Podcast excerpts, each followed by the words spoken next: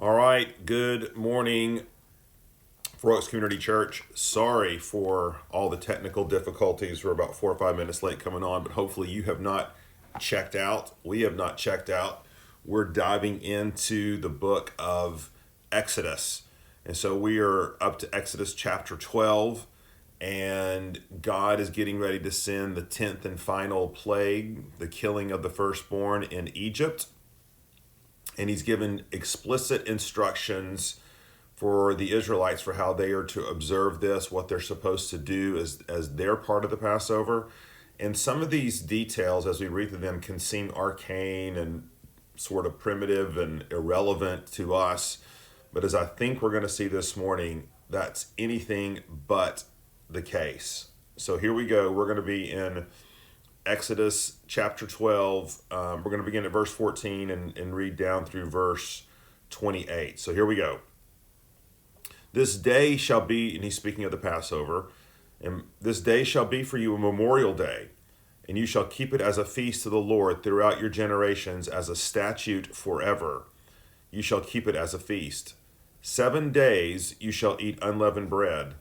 On the first day you shall remove leaven out of your houses, for if anyone eats what is leavened from the first day until the seventh day, that person shall be cut off from the land, cut off from Israel. On the first day you shall hold a holy assembly, and on the seventh day a holy, and on, sorry, on that first day you shall hold a holy assembly, and on the seventh day a holy assembly. No work shall be done on those days, but what everyone needs to eat, that alone may be prepared for you and you shall observe the feast of unleavened bread. For on this very day I brought your host out of the land of Egypt. Therefore you shall observe this day throughout your generations as a statute forever. In the first month, from the fourteenth day of the month at evening, you shall eat unleavened bread until the twenty first day of the month at evening. For seven days no leaven is to be found in your house houses. If anyone eats what is leavened, that person will be cut off from the congregation of Israel, whether he is a sojourner or a native of the land. You shall eat nothing leavened. In all your dwelling places you shall eat unleavened bread. Then Moses called all the elders of Israel and said to them, Go and select lambs for yourself according to your clans, and kill the Passover lamb. Take a bunch of hyssop and dip it in the blood that is in the basin and touch the lintel and the two doorposts with the blood that is in the basin. None of you shall go out of the door of his house until the morning. For the Lord will pass through to strike the Egyptians, and when he sees the blood on the lintel and on the two doorposts, the Lord will pass over the door and will not allow the destroyer to enter your houses to strike you. You shall observe this rite as a statute for you and for your sons forever. And when you come to the land that the Lord will give you, as he promised, you shall keep this service. And when our children say to you, What do you mean by this service? you shall say, It is the sacrifice of the Lord's Passover. For he passed over the houses of Israel and Egypt when he struck the Egyptians, but spared our houses. And the people bowed their heads and worshipped. And the Lord and the people of Israel went and did so as the Lord had commanded Moses and Aaron, so they did. Now, we talked a good bit yesterday about the the part of the Passover where the people were to sprinkle the blood over the doors and the angel was to pass over. But I actually want to focus in on what for us may seem really obscure and bizarre, and that is this um, this idea of of the fact that the the children of Israel were not to eat leavened bread before they departed on the ex from the Exodus. So so just a brief baking lesson here. Unleavened bread um, is basically bread cooked without yeast. And so yeast, okay, for the culinarily challenged amongst us, is is really fermented dough, and it's it's wine is fermented grapes, um, yeast is fermented dough, and it's what is put into the into the into the dough to make it rise and to give it um, taste and texture. And so so unleavened or, or bread made without yeast is actually quite flat. It's more like crackers or, or, or tact or something like that. And the and the idea was is that the Israelites need to needed to be prepared to eat a meal the night before the Passover that was commiserate with what they were about to do. So they were they were to dress in their sandals and their robes and their traveling clothes, kind of like the Von Trapp family singers getting ready to escape Austria in the middle of the night. They were they were to be ready to travel. Um, well, obviously, um, they had to take provisions. They had to eat food, take food, and so there wasn't time or or really capacity to take leavened bread or fermented yeast with them. That takes time, right, to cook a meal that way. They were to take instead unleavened bread. And because that was easily prepared with with with very little okay um, you know it didn't it didn't take as long to prepare. That's that's what we're trying to say here. And this is really pointed to if you look over in um, that um, in chapter 12 it says verse 39 and they baked unleavened cakes of the dough that they had brought out of egypt for it was not leavened because they were thrust out of Egypt and could not wait, nor had they prepared any provisions for themselves. So you see that that there's this idea that they are being sent forth, they were being catapulted out of Egypt. They didn't have time to to to sit down at the baking channel, right? They had to be ready to go. Now, what's what's what's interesting about this is that um, it was said that this was to be commemorated and done in in future generations. So um, whenever the Israelites were to celebrate, okay, the Passover meal in the future on an annual basis, and this was called the Feast of Unleavened Bread, they were told very clearly um, not to eat leavened bread during this particular time period, and that it was to be a memorial, it was to be a reminder. In fact, um, you can see here um, the command and how significant this was for communicating to the people of Israel the faithfulness of God and how he would meet them in coming generations. All right, so so go back to the text that we just read for a second, um, in in chapter twelve, where, and I'm finding these in the exact verse here. Um, you shall observe this rite as a statute, verse twenty four, for you and for your sons forever right?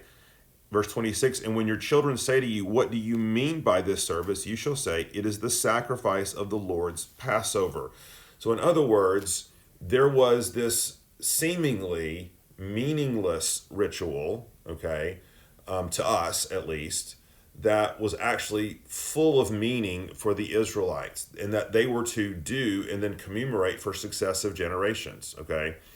Um, and uh, when the children were to ask, Why are we eating unleavened bread? the parents would be able to rehearse, to reenact, tell them about God's faithfulness and how He had worked and brought the people out of the land of Egypt. And, and so sometimes this idea can be a foreign idea to us that there, there should actually be rhythms and memorials and um, patterns and types and symbols that we are employing as part of our Christian walk um, that are going to seem strange, that are going to seem bizarre, but they we do them in order to um, tell our children and remind one another about the goodness of God. Because see, it's obviously much much bigger here than the yeast. Okay, in this passage. It's about did the Israelites believe and trust in the promises of God? Did they believe that God was going to be faithful? Did they believe that God was going to bring them out of Israel? And in the same way, we do the same thing when we do things like, for example, we take the Lord's Supper. Now, think about it. For those on the outside, it's a completely bizarre, meaningless, irrelevant thing. We eat a little piece of bread, drink a little bit of wine, and that's supposed to have spiritual significance. Well, it does because of what it points to. It points to the permanent sacrificial death and blood of Jesus on our behalf. And so when we do these things, okay, in the assembly together as a church, and our children are asking what is going on, what an opportunity to tell them, what an opportunity to rehearse that for them.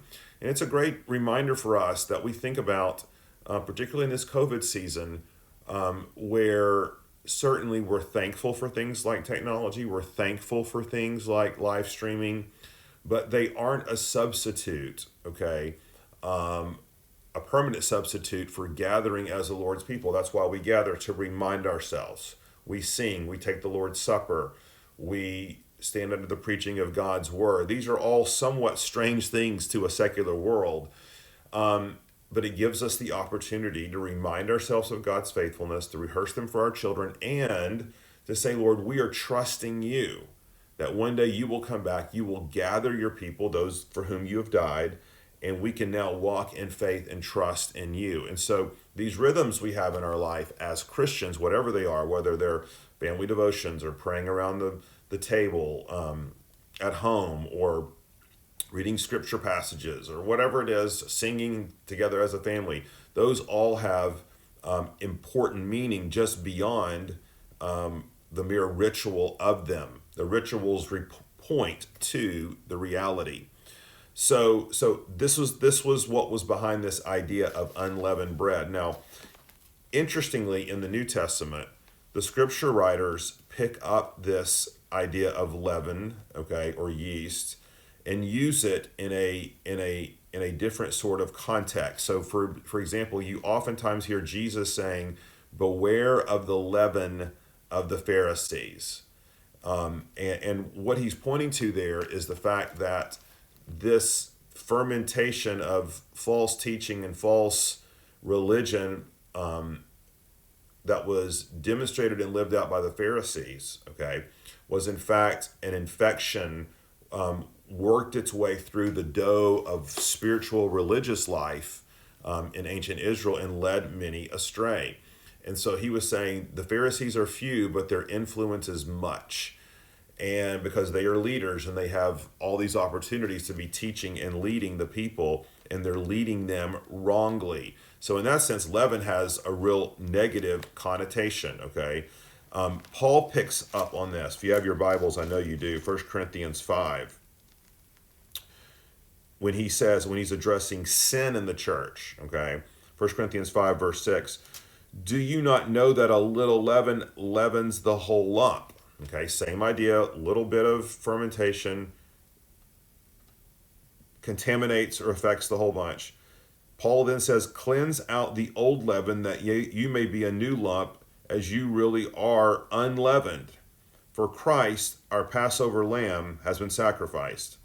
Let us therefore celebrate the festival not with the old leaven, the leaven of malice and envy, but with the unleavened bread of sincerity and truth. How interesting.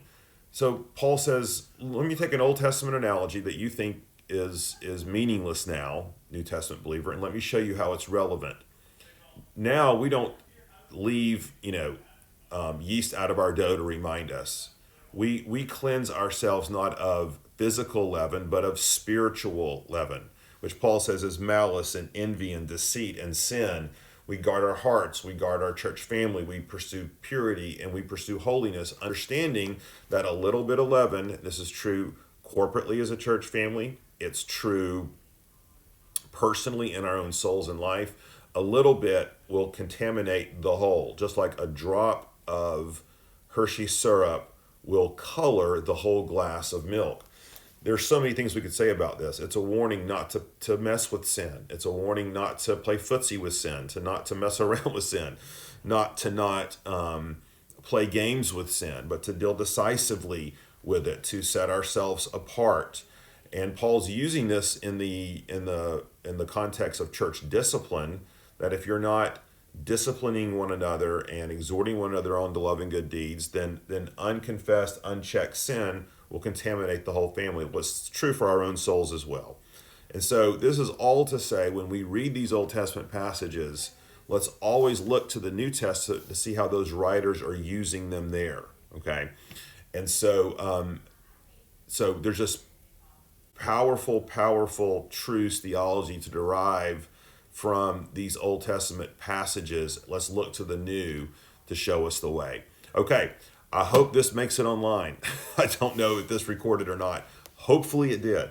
Um, sorry for the technical difficulties, but we'll be back here, same time, same station tomorrow as we continue through Exodus. Let's pray. Lord, we want to cleanse our life of any leaven, anything, contamination that is dishonoring to you, that threatens our soul and our spiritual lives. Lord, let us take that seriously. And we pray, Father, um, and thank you that Jesus came um, and was the Passover sacrifice lamb for us, and who cleanses us from all of our leaven. And so, Lord, we ask that you would go before us today. In Jesus' name we pray. Amen. Thanks, everybody. Have a great day.